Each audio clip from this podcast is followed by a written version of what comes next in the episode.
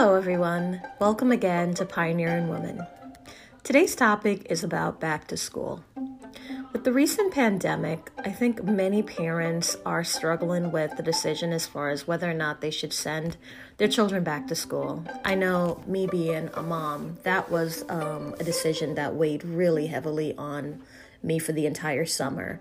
It was the unknown of, you know, if they go back to school, are they truly safe? Um, how do the uh, school district and the teachers and the principal actually ensure that, you know, children are safe? I mean, I have a nine year old son, and I can't tell you how many countless of times throughout the summer we would be out and about, and I would have to tell him to put the mask over his nose and so I can imagine um, being in a classroom setting and having to ensure that 27 or more kids actually are following the necessary guideline in order to keep everyone safe.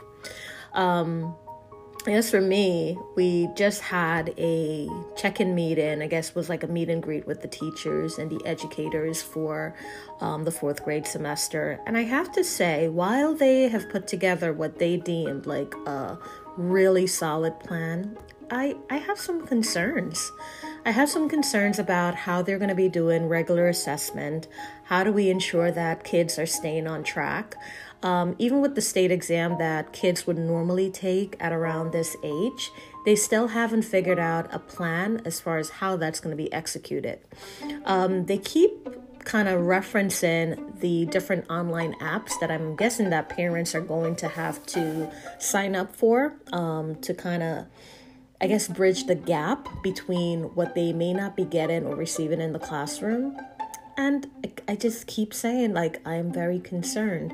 Um, we live in the New York area, and we know that New York City schools have now been um, extended by an additional week because they're still trying to get their plans together. Um, teachers are very much still concerned. There's there are threats about them going on strike and not going back to the classroom. And I guess a reoccurring question for me is how did our school district get it together? Why why do they feel so certain that the plan that they've come up with is actually going to work? Don't know. It's one of those things where we all have to wait and see. Um, the ninth grade, the fourth grade teacher for my son seemed really optimistic.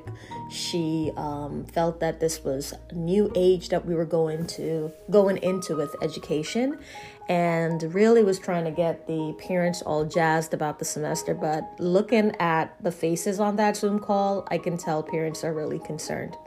Stay tuned.